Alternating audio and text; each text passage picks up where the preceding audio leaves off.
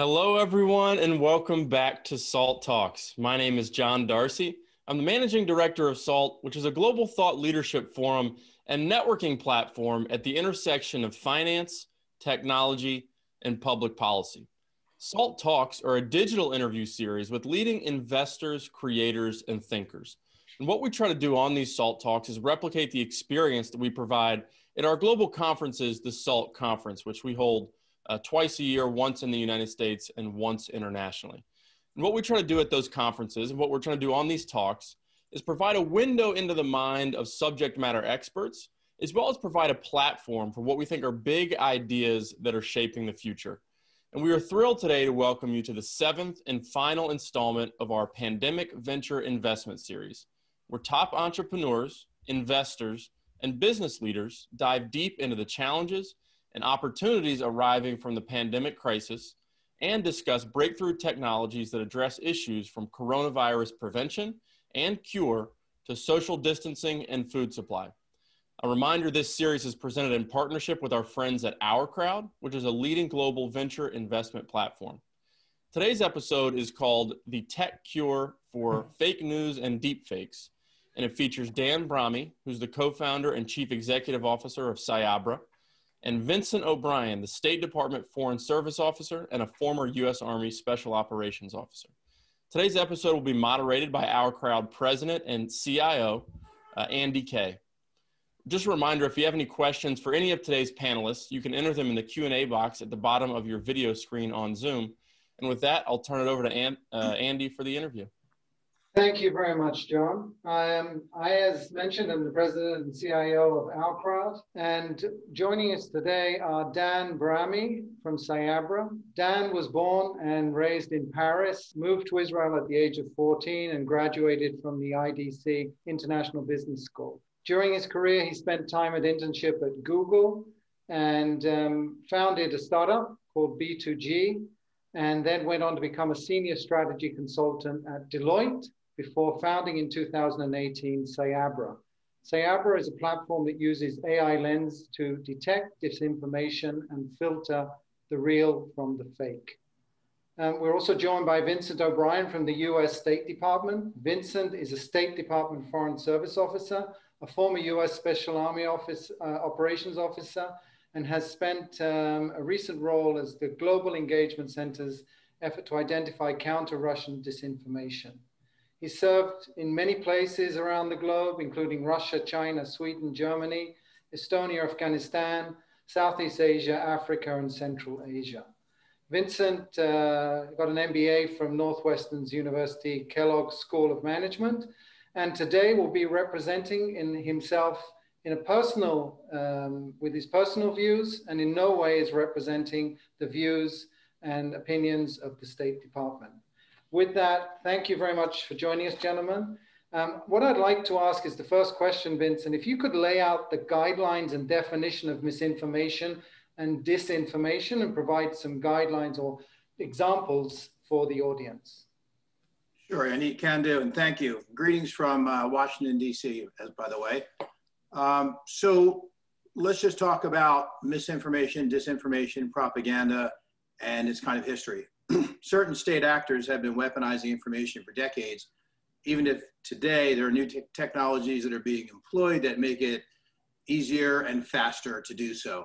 Uh, in, in, the past, they, you know, they used uh, newspapers and television and word of mouth and the like, but social media um, has become, at this stage of its development, a really very useful medium for those who seek to achieve their goal through deception. So most of what we talk about now will be in the context of digital media, social media, um, and, uh, and basically the internet. So let's make sure we're clear on terms. um, misinformation is sometimes used when the speaker actually means disinformation. That's probably because this is a new field. But misinformation is actually when someone mistakenly passes on information that they think is true, but it's actually false. Kind of like when a friend or a relative forwards you an email that contains an urban legend that they think is real or, or an alternative cure for some for the, the, the flu or even COVID, and that information is wrong and it's actually harmful. The content, the content actually could be a lie, um, but the intention of the send, sender was not to lie or to harm. Disinformation is different. That is when a group or a person deliberately creates and spreads a lie or manipulated information in order to harm another person or group or to deflect attention away from an issue they believe to be detrimental to their own interests. So misinformation, I like to remember it as misinformation is a mistake, disinformation is deliberate. An example of disinformation, a recent one would be the US military created COVID-19 as a bioweapon. They brought it to Wuhan, China, and they released it. That's disinformation.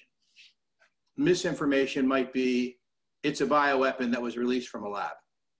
Uh, we're not sure about that. So there we have it. Now, propaganda is something different. That's the act of arranging or organizing information in such a way as to bring about the perception or a perception that would not normally be held if the facts were presented in a straightforward way.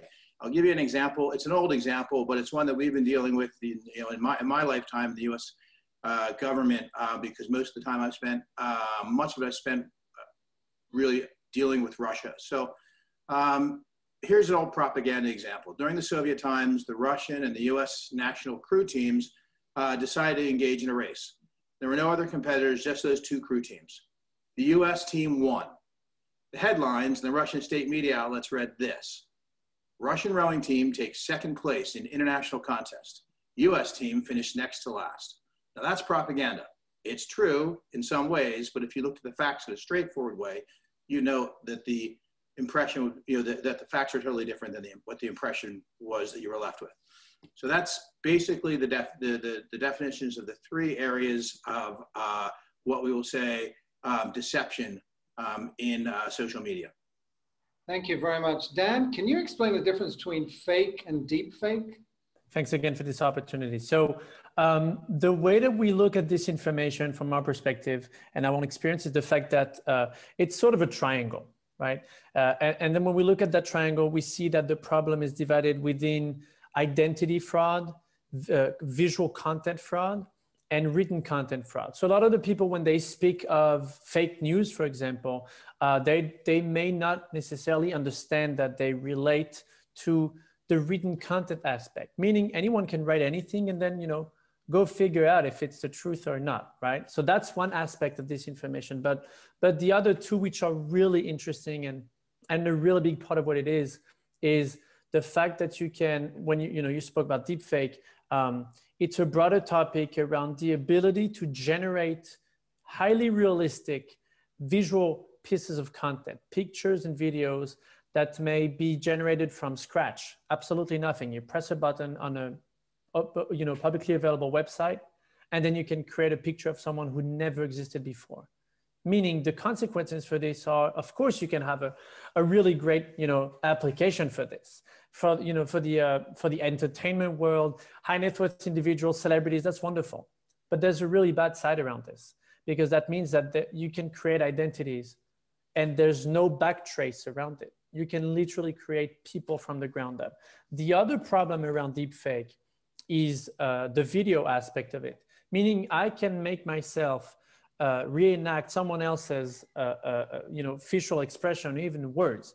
I can I can do what we call face swaps or facial reconstructions of things, and make me say things into Vincent's mouth, and that would be a, a, catastrophe. If, if this is something really you know negative in terms of a brand image or in terms of even of a, of a governmental agency or, or, or you know a country as a whole. And so uh, that's why we look at the problem of visual manipulation as a really uprising problem and threat under that larger umbrella called uh, uh, disinformation. So th- those are the two real distinctions from our perspective Thank you. And now that we sort of explained these basic definitions, uh, why is COVID or the pandemic exacerbated so those effects? Uh, maybe you want to take that, Vincent, initially? Sure. Just unmuting myself. Well, it's of global interest, first of all. So it provides an opportunity uh, for anyone to comment on it. And you'll, you'll have, uh, you, governments are commenting on it. You have uh, pharmaceutical companies. Uh, you, uh, have uh, political pundits. And like I said, because it's of global interest, everyone worldwide is tuning into it. So um, because you've got a large audience, it provides a large opportunity for nefarious actors to use it as a, a hook to either push new types of disinformation narratives or to connect long-standing disinformation narratives to exploit this new opportunity. So for example, um, and so I, I, think I should have said in the beginning, I deal mostly with uh, state-sponsored disinformation. So many of my examples will be about state-sponsored disinformation. Um, so uh, for the longest time, um, Russia has uh, spread disinformation about uh, U.S. Uh, assistance to countries in their near abroad, you know, the Central and Eastern Europe, in developing um, biolabs, but biolabs for health purposes to be able to detect, you know, cholera and and uh, um, the, you know other diseases, not for weapons or the like. And so, because we have this global pandemic now, Russia is using it as a platform to push their uh, narrative that these these labs are actually a danger to the people in those countries and um, are uh, an offensive weapon to be used against the United against uh, Russia, which is not true. So that's one reason. Do you want to add anything to that? Um, sure. I mean, on, on, my end, obviously, it's a, it's a less uh, elaborated and clever answer than, than what Vincent would say. But I think on, on the on the simpler side, I'd say that the fact that these actors that Vincent mentioned earlier, uh, they see an opportunity where people are staying at home, right? The fact that people are staying at home and they don't have to go to their, you know, work offices and they don't have activities outside, or at least much less than, you know, pre-COVID-19, uh, that represents an ocean of opportunity uh, for good and for bad from a disinformation standpoint because people are uh, what they called wired. They are wired constantly. They are much more consuming content and news and pieces of information much more broadly than they were previously. So that that's the simple explanation of the more people wired in, the more eyeballs I can draw to a certain uh, snowball effect, right? And the, and the more the larger the amount of the, the, the larger the amount of eyeballs, then the higher the impact that can be created around things that I would like to create or things that I would like to uh, promote actively. Thank you. And, and, who are the players in this world of deep fake and disinformation, and, and what are they really out to gain? Uh, Andy, actually, if I could just step back for a minute, something I, w- I would like to add there.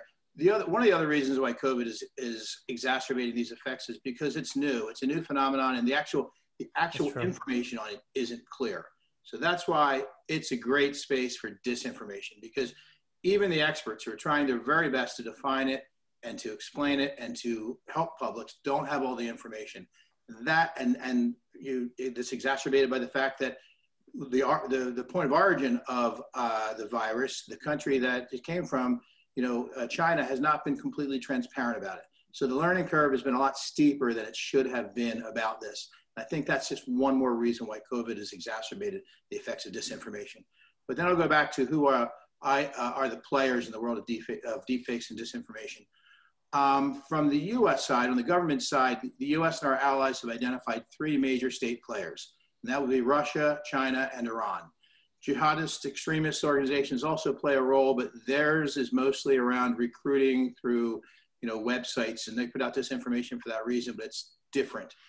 Um, and Russia and China generally have different goals in mind as well. Uh, I'll, I'll, say the Kremlin often. When I say Russia, I'm, the Kremlin is interchangeable. So the Kremlin seeks to create chaos uh, in order to just disrupt the current world order. Chaos is their goal. They want to weaken countries um, that they see as threats by manipulation, manipulating their uh, um, information environments to you know, polarize domestic political conversations, you know, destroy the public's faith in good governance, in democratic principles, destroy the public's faith in independent media and in science, and, and in this case, COVID. So that's their general goal.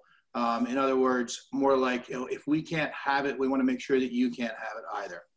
Beijing's got another goal. They seek to deliberately reshape the current world order to their advantage because of their overall goals of expanding and getting access to resources um, and uh, setting things in such a way that they would have, uh, you know, they have um, uh, uncontested global leadership.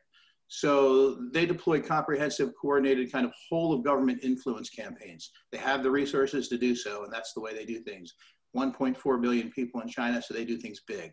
They like to, in the whole, the point of these global information campaigns is to promote and maintain the Chinese Communist Party's narratives domestically and globally. And they use not just disinformation, but censorship, coercion, um, intimidation sometimes of dissidents and others to counter and silence criticism and portray the PRC, you know, the People's Republic of China, as a benign and positive and non-interventionist power, uh, when exactly the opposite is probably you know, the, the direction they're heading. And Iran's goals are just simply similar to Russia's, but on a regional scale. They attempt to sow discord and mistrust um, in Iraq, especially between Kurds and other groups, and in Syria and elsewhere in the Middle East, in an effort to advance their goal of becoming a dominant regional power. Understood. Thank you very much. Dan, anything, uh, anyone from the private sector playing here or individuals? There is. Uh, so I'd like to, to pick it up where uh, Vincent left it and say, you know, Vincent was able to give a, an extremely detailed answer, you know, from a, from a public sector, you know, governmental sector perspective. I, I think that they are, um, there are additional players if we're trying to look at this from a uh, from a different angle. Uh, there are companies like ours, so private sector companies that are, you know, for profit or sometimes, you know, uh, even NGOs that are here to do some good and bring some transparency to the world.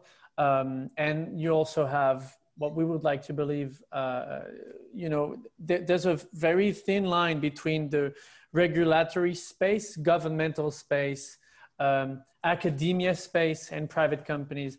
To you know from our perspective as an early stage startup it feels like um, it feels like there, there's a problem that is trying to be solved as we speak. And everyone has a everyone has a play everyone has a play around this uh, but there seems to need a certain level of cooperation because and, and Vincent was right again you know because of the fact that the problem is very new i mean disinformation has probably existed for much longer than we're thinking of. But the methodologies that it's being applied today as we speak nowadays, you know, thanks to the advance of, of social media platforms, of blogs and forums, and so on and so forth, it makes everything more accessible.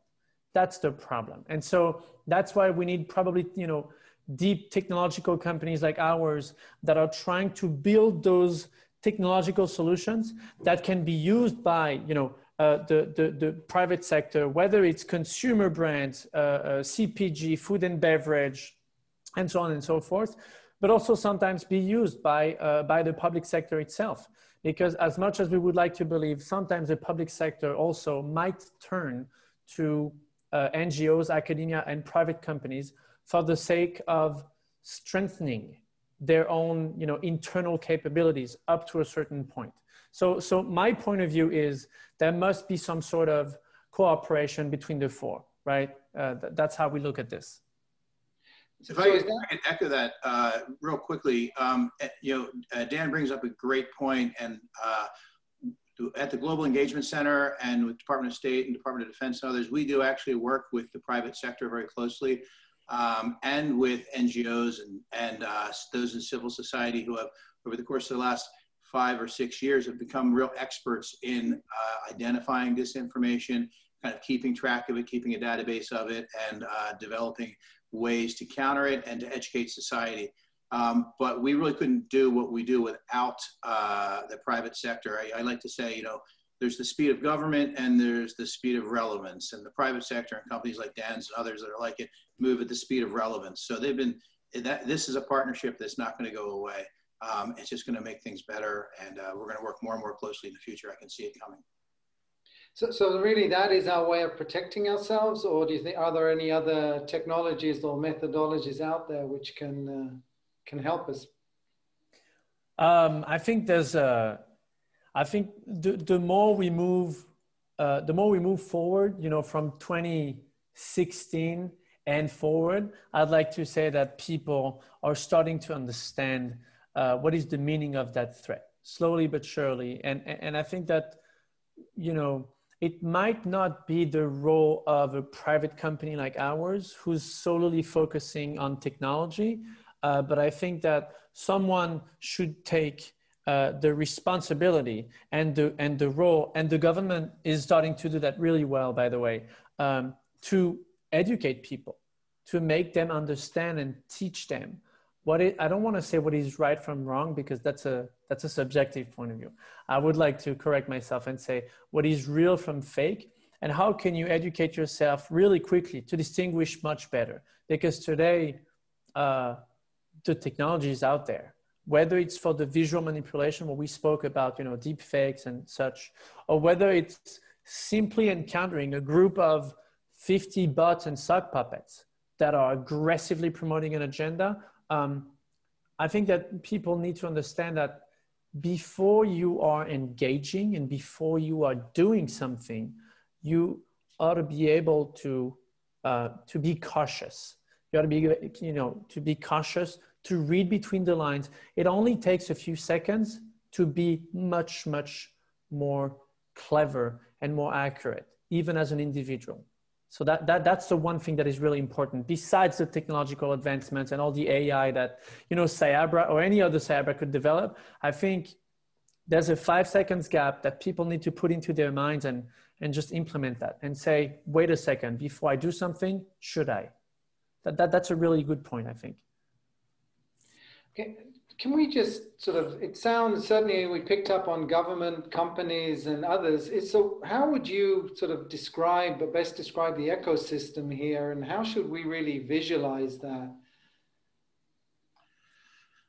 Yeah, so that's uh, interesting. Um, so from uh, our perspective, from you know, the, the Global Engagement Center, uh, when I was with them, we put together a document, um, and you can find it. It's out there, uh, you know, in the public space. It's called um, Russia's Pillars of Propaganda and Disinformation, and there are basically five pillars. And we say that these five pillars make up an ecosystem because they uh, work in in concert with each other. Um, so just from our, our analysis of the Russian disinformation system, we look at it and say these five pillars are, you know, on the one end of the spectrum, official government communication, which is open and out there, but may contain disinformation. And then on the other end of the spectrum, it's cyber enabled disinformation. And I think the greatest uh, example of that would be um, the 2016 uh, US Democratic National Committee uh, cyber hack, where hack and release of emails from uh, John Podesta that revealed a few things in the lead up to our election. That was, you know, that was uh, cyber-enabled uh, disinformation. Another recent example was um, the Lithuanian Ministry of Foreign Affairs uh, website was hacked, and a false press release was put on there that was that stated that uh, the U.S. government was moving um, assets from Incirlik, uh, our base in Incirlik, Turkey, up to Lithuania. This completely made up, uh, and it was actually uh, happened when our Secretary of State was actually in Europe talking about similar issues. So um, that's kind of on the other end, cyber-enabled disinformation, complete hack. The Lithuanian government was able to immediately identify that as disinformation, but you know that's something that takes a lot of assets. It's very deliberate. It takes more than one um, you know arm of government to do that, and really only governments can can accomplish that. No one no one else in the spectrum has the power. In the middle of that, you've got, you know, from the, the federal government communications, and cyber-enabled disinformation on the other end. You've got state-funded global messaging like um, RT and Sputnik, which are outward-facing organizations, uh, funded, state-funded organizations by uh, news organizations by Russia.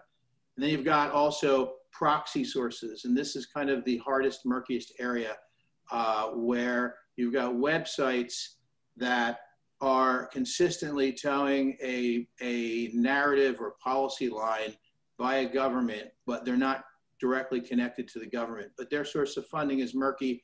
And oftentimes they get it from advertising and they exist because they make money off of advertising. But they're always pushing a government line, whether it's a you know a long-standing narrative issue or one that's very very topical, like for example, uh, COVID.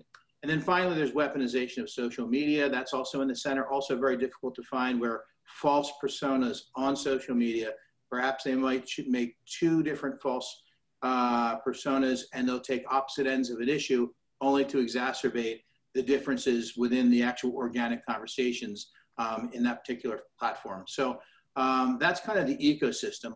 All of this is fitting for creating chaos because it doesn't require any type of harmonization among the different pillars. Sometimes the story can start by a government uh, um, you know, press release, or sometimes it could just start in the middle in a, a proxy uh, site, and then because it goes viral, then you have a state-sponsored media organization talking about it, um, and then it could jump the tracks into the mainstream media uh, worldwide. So this is why we call it an ecosystem. It doesn't require a memorandum or a secret, you know, um, a dead drop and to, to pick up and read and say, okay, let's all go do this. The system understands itself and just reacts um, at, at, various times to whatever they know to be um, a direction they want to take, you know, that, that the, a, a, state wants to take a narrative. So, so is this really, I understand the five pillars, is it directed toward governments or is the private sector also a prime target for, uh, for these attacks? Dan, do you want to take that one? Yeah, absolutely. I mean, I can only I can only speak, I assume, from the uh, from, from the private sector, right? Uh, I, I don't I don't know what's happening within the, the governmental sector ones, but uh, but uh, this is not an assumption. Uh, this is uh, this this is what we see on a on a weekly basis. we've been working with you know Fortune 500 companies in the news and media world, which are the gatekeepers, right? They are the gatekeepers of information, mo- moving from the ones that are gathering them to the ones that are you know tuning in and listening to. Um, so so sometimes they are having a hard time filtering and vetting out uh, what is going through that pipe. Uh, we're seeing consumer brands, consumer brands in the field of you know uh, uh, film production and, and, and celebrities and even high net worth individuals. Uh, none of them are government affiliated, and, and a lot of them are suffering from you you would not imagine. You, you know, suddenly you see a rumor around a um, a football player, and it's a rumor being propagated by tens of thousands of non-existing, completely inauthentic uh, profiles on social and traditional media uh, that have the power to change and have an outcome that could be hurting tremendously from a financial standpoint, from a brand image, as, as, a, as, a, as, a, as a sport athlete, right? Uh, that's something that we've been seeing.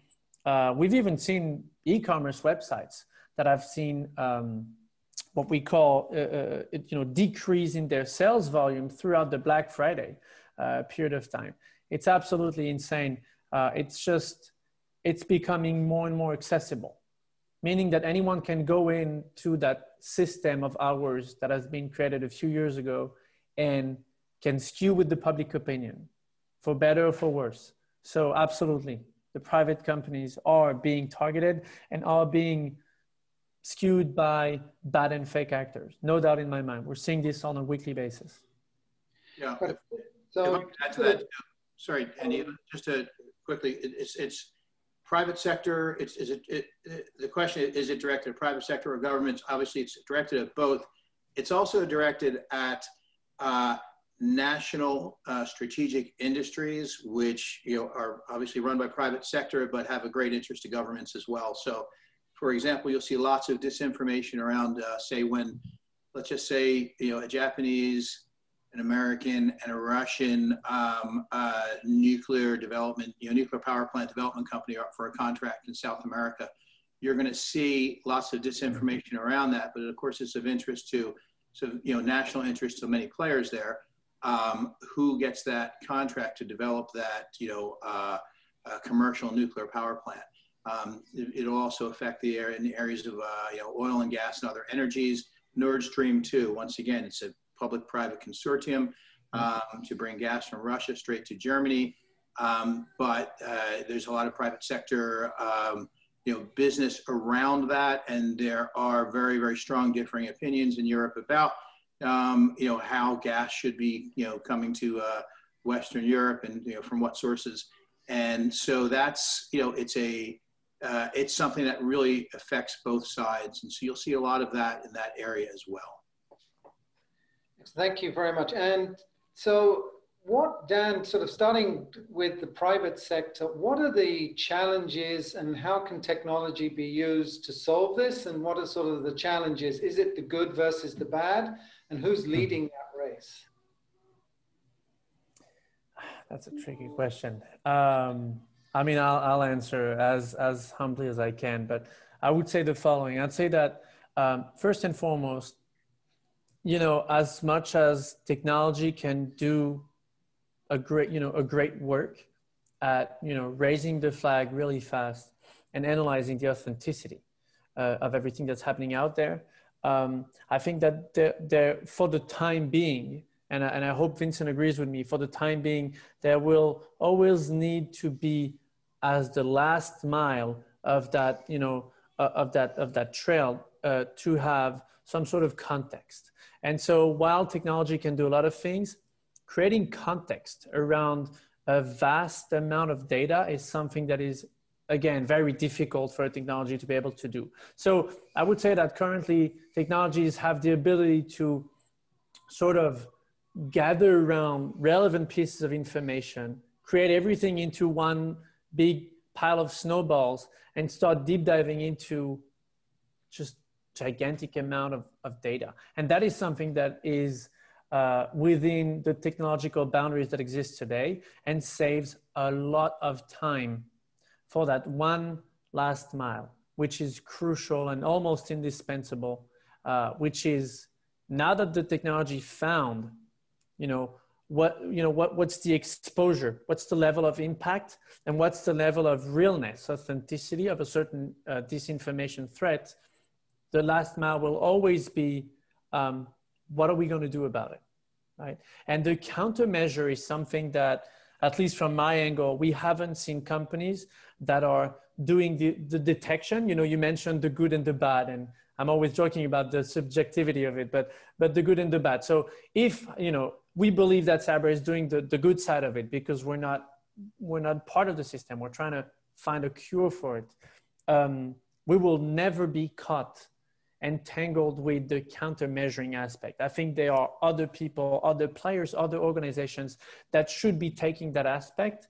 Uh, and there's a very clear you know line in the sand around this um, that's how i look at this i think i think the ability to to go deep into vast amount of data um, and and and reach a certain high level of accuracy you know 75 80 90% of accuracy and above filtering between the real bad and fake is something that can tremendously help um, for the last mile and the indispensable one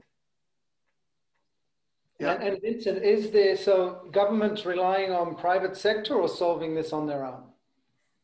Well, uh, you know, we, we work in concert with private sector. I think I mentioned it before. The private sector can move much more quickly. They're developing, uh, you know, the AI products and machine learning products and big data analysis products that government just simply by its very nature, you know, cannot go out and, and, and design themselves. Just like we don't go out and design the office furniture and the computers that we use. You know, there's a it's it's good that there is a private sector use for this. Um, but and we work with certain private sector companies uh, uh, to go out uh, to, to, do this for us, um, but in a certain special kind of way. So you know, you look at uh, you know one a normal process would be you know if, if you're if you're um, a company that sells shoes or you you know you make movies and you have movie star you know you have you know stars that you want to um, you know promote you would go out and you would find um, a social a, a, digital marketing company that has an ability to not so much manipulate social media but you know use social media to promote that product. Well we kind of have to do the opposite. You know we you know we, when that product gets promoted you know the, the, a, a, cluster of conversation around the, the release of those basketball sneakers or around around the release of a film in a certain country you know all of that kind of concentrates in a certain period of time. Um, we do it, we see it differently. What we, you know, what, what happens when we see disinformation is say there's a concentration of false personas around an election in a place like Chile or in the Democratic Republic of the Congo or the like. So we have to start at that point, look at it and say, okay, which of these are false personas that are attempting to direct the conversation and why? And so social media, so, so these technology companies like Cyabra and like others that we use can help us identify that and then reverse engineer it and bring it back to the source. Whereas in the opposite, in the totally legitimate, you know, world of capitalism, the world of uh, commerce, you know the source. You're the company. You want to sell shoes. You go and you buy, you purchase the services of a marketing, a digital marketing company, and you go about and do what I just described. It's very, very uh, murky going the other direction. And so we need the help of companies that have designed these systems to help reverse engineer them and get us back to the source. Um, and you know, one of the things I also want to agree with Dan very strongly. Dan and I go back a long way, and many ways we've kind of developed uh, our, our views on these together as, it, as the situations develop. Um, it, you know, by all means, it comes down to the last mile. The data that the technology companies can put together and bring to you, and hopefully describe in a way that you know your C-suite can make decisions on. It really just comes down to a decision um, from leadership, one way or the other, what to do about this. Um, it is it, it is a, a cost in many ways. You know, it's a threat, but it's a cost to your company in many ways, like anything else is a cost. And so it comes down to an executive decision. And the the technology companies, the what they can do is they can bring to you an interpretation of this data, but in the end, you've got to be able to make a decision on it. And I think the best technology companies are the ones that explain it to you in a way you know, explain it to the leadership in a way that they can, um, you know, make the very best decision with the information that they have at the time. And uh, if it gets to it, I can talk about what I believe is a good protection plan um, for a company, a good way to go about that. But, you know, um, if, if, there's interest in that, I can talk in uh, some detail. Dan was very careful to sort of say there is a handover. Do you see the governments as sort of the body that will come back and deal with that threat once they've interpreted it, or will it be a different type of company that potentially jam or react to uh, what's been defined as being fake and, and, and endangering the corporation or the government?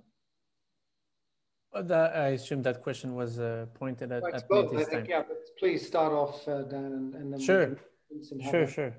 Um, I I assume that there are things that the governmental sector is without any doubt able to do that a private sector company will never be able to do so.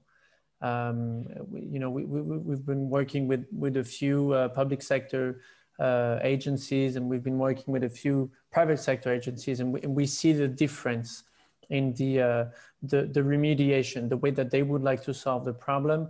Uh, and we understand that, yes, of course, uh, uh, the governmental sector has, um, has the, the power and the will and the power to solve the issue. And they are much, much more educated nowadays than the private sector is. So they represent an excellent way, in a sense, to to complete the equation. I absolutely believe that. I think that they they they are a major part of this equation in order to solve this information. Am i saying that the government has figured it out and you know count to 365 and you know poof no disinformation? That that's not what i'm saying. Vincent uh, knows i appreciate everything that is being done. I'm saying it's a it's a it's a tough problem. And it's so recent and so new that while we are figuring it out and researching it from a tech perspective academic perspective and regulatory perspective uh, you need to remember that we we all are on the same side of the boat. There's the other side of the boat, right? Which is those you know bad and fake actors, which are getting better and better every time. So while we learn from our mistakes, so while we learn from the gaps, these gaps are still out there for the reason that sometimes it is simply a cat and mouse play we'll get better at something, but they will too. Um, so I hope it answers the question. It does. Fascinating. Uh, Vincent, do you want to add anything to that?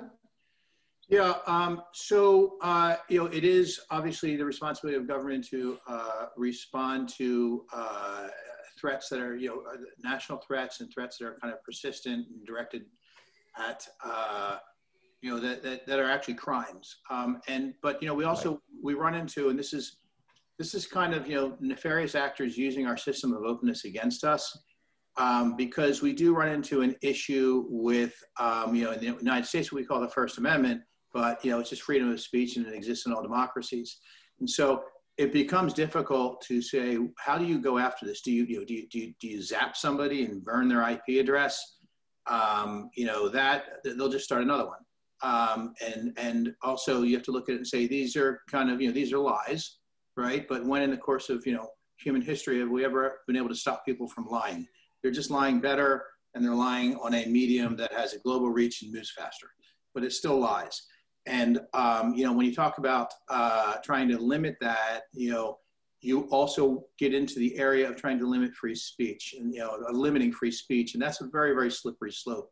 I think um, you know the Supreme Court in the United States has had a lot of opinions on this. Um, you know they've uh, you know they, have held the first you know they, have long held the, the First Amendment, of, uh, which is the freedom of speech in the United States, to be sacred, and, and, and it extends to political advocacy. Um, but you know, I think one opinion the Supreme Court has issued that I think sums it up perfectly is the remedy for speech that is false is speech that is true. And this is the ordinary course in a free society. Now that's that's hard to accept when you know someone is lying about you on the internet, um, you know, in, in, in, a chat room or you know on a website, um, and they're doing it deliberately to harm you. But you know, uh, in, a, in a society where we enjoy that, you know, the great democratizer, the you know the internet, um, you know, it's advanced citizenship, and it comes with you know advanced problems that we have to learn to to um, accept. Now, um, you know, getting around that, I think, you know, while there are certain legal recourses and there are certain things that the responsibility of government to do, the most important thing is to build resilience against it. And Dan touched on that earlier, where you know, educating people. You know, um, it, I think I think the real solution lies in education, critical thinking skills, um, critical analysis, and, and a recognition on the part of individuals and on societies that someone out there in the digital space is trying to manipulate your decisions and your viewpoints through lies and through manipulated information, deep fakes, and the like.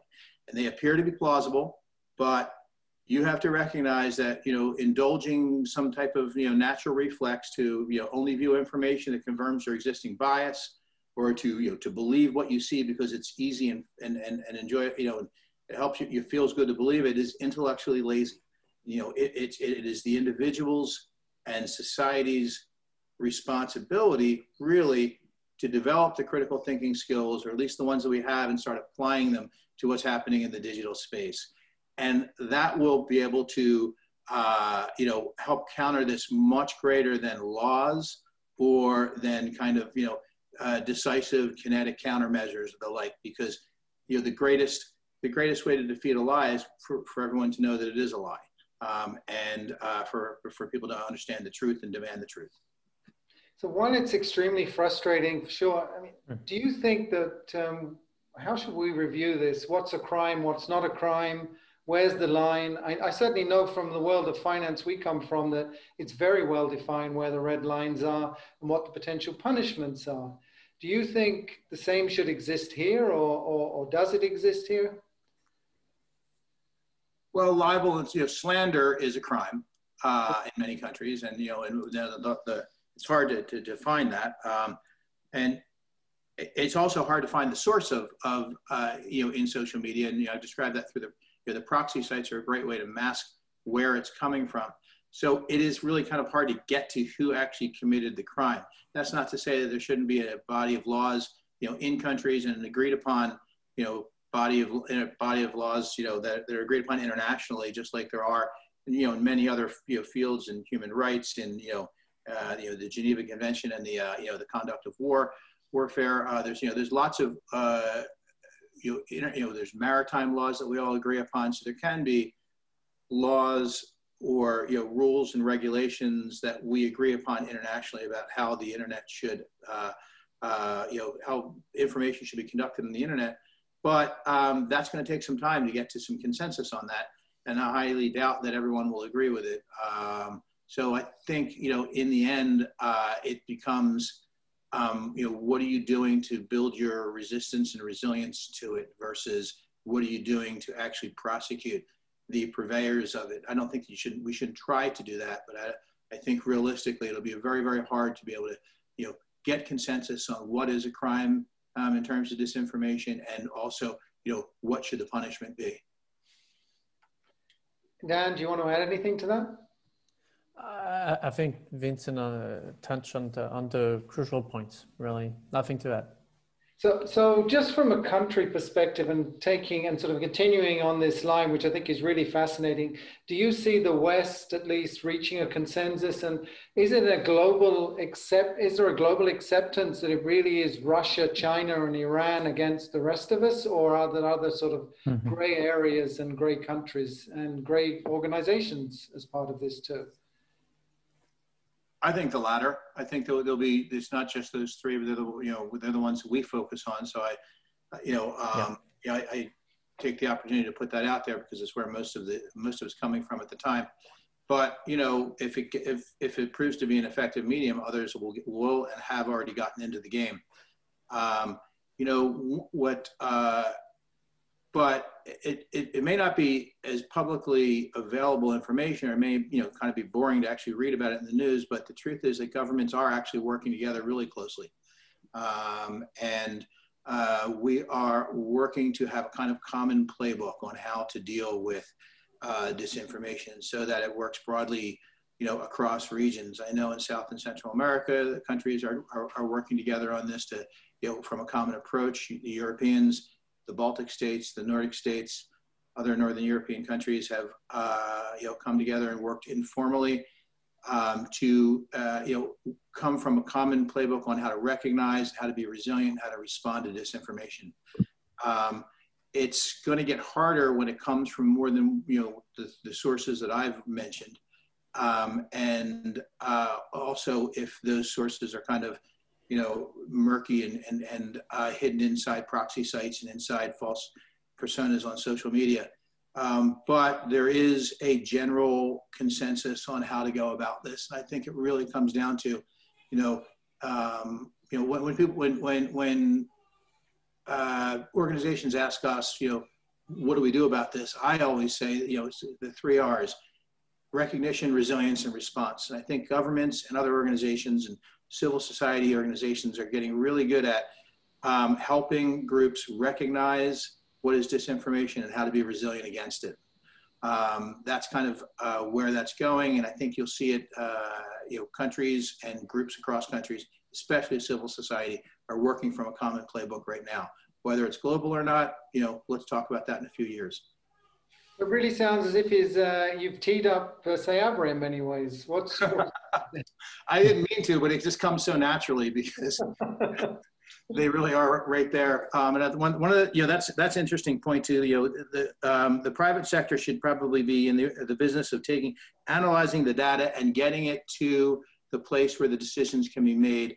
Um, anything past that is something that governments should do. But uh, Cyabra is actually, um, you know, one of the uh, organizations that have done really done a good job at doing that. You know, kind of identifying the information and just presenting it to you in a way that you can best make a decision about it. So, Dan, that was a, just a, a old-faced plug for your company. Um, yeah. uh, I hope, hope you hope that's okay with you. Absolutely, thank you. And anything you want to add? Uh, I mean, after the flattering words, why would I? I mean, how big uh, market though, from a private company perspective, and we're obviously we're investors in your company too. Sure. How big is this market, and how fast do you think it's growing from private sector at least? Well, uh, you know, we, have never had a doubt on the potential of uh, of of the outreach of of what we call the TAM, the total available, uh, total addressable market that there is, uh, simply because the more we move forward the, the, the easier it becomes to see the nefarious impact and outreach that is being created over uh, you know largely super well-known brands right? Uh, when, when we speak of cpg companies when we speak of food and beverage companies when we speak of automotive companies um, and when we speak of even even of the financial sector because imagine what would happen if uh, there's a publicly traded stock that is being hurt by a very well orchestrated uh, snowball effect, right? Around a certain propaganda or a certain piece of information that is flying fast enough and deep enough, and then you suddenly see the, the you know the, the stock price dropping, and then the valuation goes down by half a billion dollars. It happened in the past, and it will continue to happen as long as we don't have a good filtering mechanism. So, I mean, the, the, the addressable market for a company like Cyabra or any other similar company like Cyabra is, I'd like to say, almost endless. We currently, you know, as Cyabra, we're not currently targeting actively small and medium businesses, but, but anything that is mid-market and above that has the potential to be positively or negatively impacted by disinformation, so those bad and fake actors in question, uh, could be a potential uh, a potential customer of ours. Absolutely. And we've started working with them you know back then. So so that's highlighting the issue but do you see the company evolving that you will take that next step which you were so careful not to sort of go into and say hmm. we will develop an active tool in order to respond and maybe turn off the, the switch such as the global sort of uh, the chinese great firewall or to react accordingly uh, are you? Are you asking me, as Cyabra? Yeah, yeah, yeah definitely. Uh, Andy, you know, if my co-founder was on the call, he would be dying from the inside of that question. No, let, let, let me let me answer. Let me answer. Um, I don't. I do not see Cyabra uh, getting into the the, the remediation. Uh, and let me be clear on that. And everyone in that talk understands that. We are leaving an enormous amount of money on the table by saying no to the countermeasure and to the you know the active part of the remediation.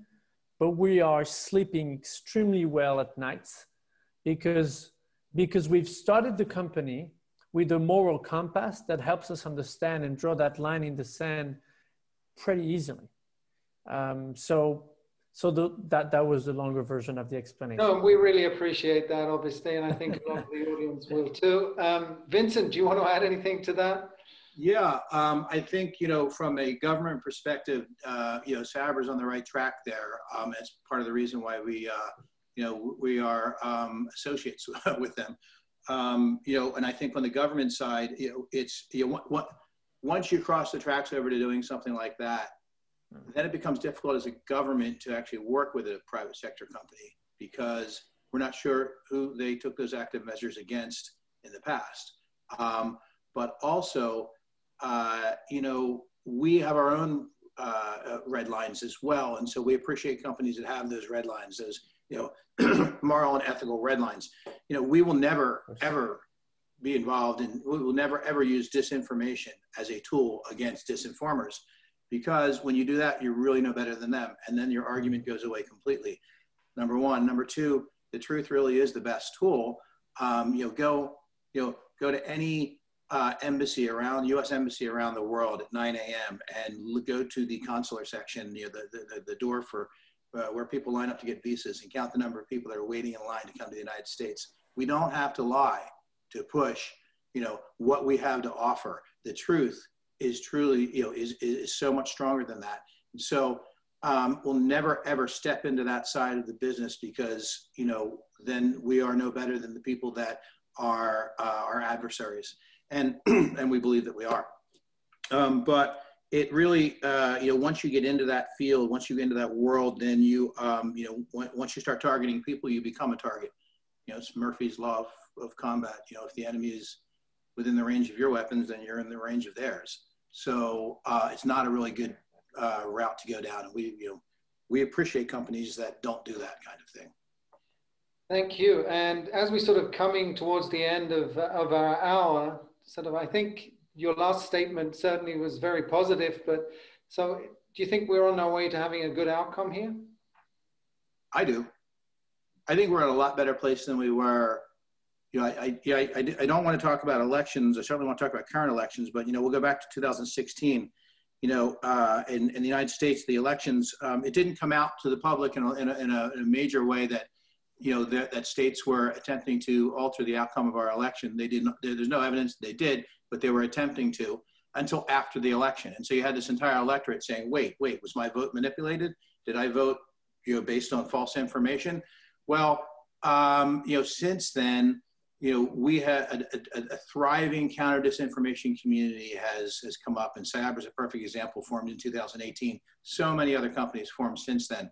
Um, but this huge counter disinformation community is comprised of governments that are, are cooperating, civil society organizations that have either come up out of this or have completely repivoted and they're now you know 50% involved in how to recognize disinformation and how to to um, promote uh, you know uh, critical thinking in the uh, information space academia has moved in this direction the press the private sector citizens around the world are, are, are, refusing to tolerate these tactics and they're pushing back. And I think the evidence of that is going into our latest election. And there's been many other elections around the world that we work, you know, that, you know, that we monitor through the State Department and through other, you know, the others monitor, where everyone that goes into the vote knows now that they're being manipulated. There's someone's attempting to manipulate them. So they go in and they make their best choice. I think we're in a much better place than we were. Will we ever defeat it? Like I said, you know, what's the uh, chance of uh, stopping people from lying? It's never been done before. I don't think we will, but we'll get a lot better at recognizing the lies and pushing back and preserving the integrity of the uh, information space. I think we're on the right track. Thank you. Dan, your closing sort of thoughts? Look, Andy, I was I was born and raised in, in France. I'm a romantic by by nature. So I'm optimistic. Nah, jokes aside, I'm optimistic. I think that uh, I agree with Vincent. You know, we're, we're seeing there's, there's actually an expression in French that says that we're seeing companies pop up like mushrooms under the rain uh, in, in our field.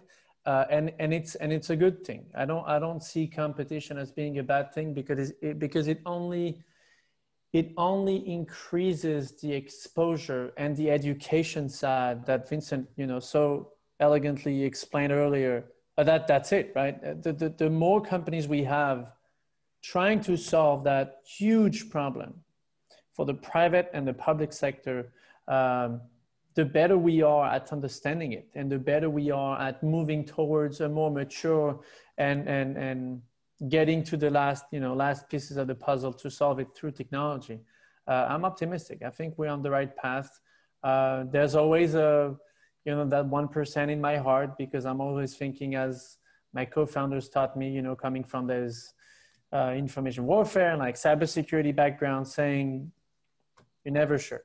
You're never sure. They always get better what they do. You always see, you know, small improvements. Uh, but we are optimistic, and we can see that even from a cyber standpoint, we see that we're moving along the line really well We've got wonderful investors to support us. We've got you know, we've got customers that are giving us the right proof. Um, I am, I am optimistic. Thank you very much, gentlemen. It's been a pleasure. Thank you, Dan. Thank you, Vincent. I think we've really sort of discussed some very interesting and nuanced points today and throughout the last seven episodes. Thank you to the speakers and thank you to our partners at SALT. If you want more information on OurCrowd, please go to www.ourcrowd.com. Thank you, John.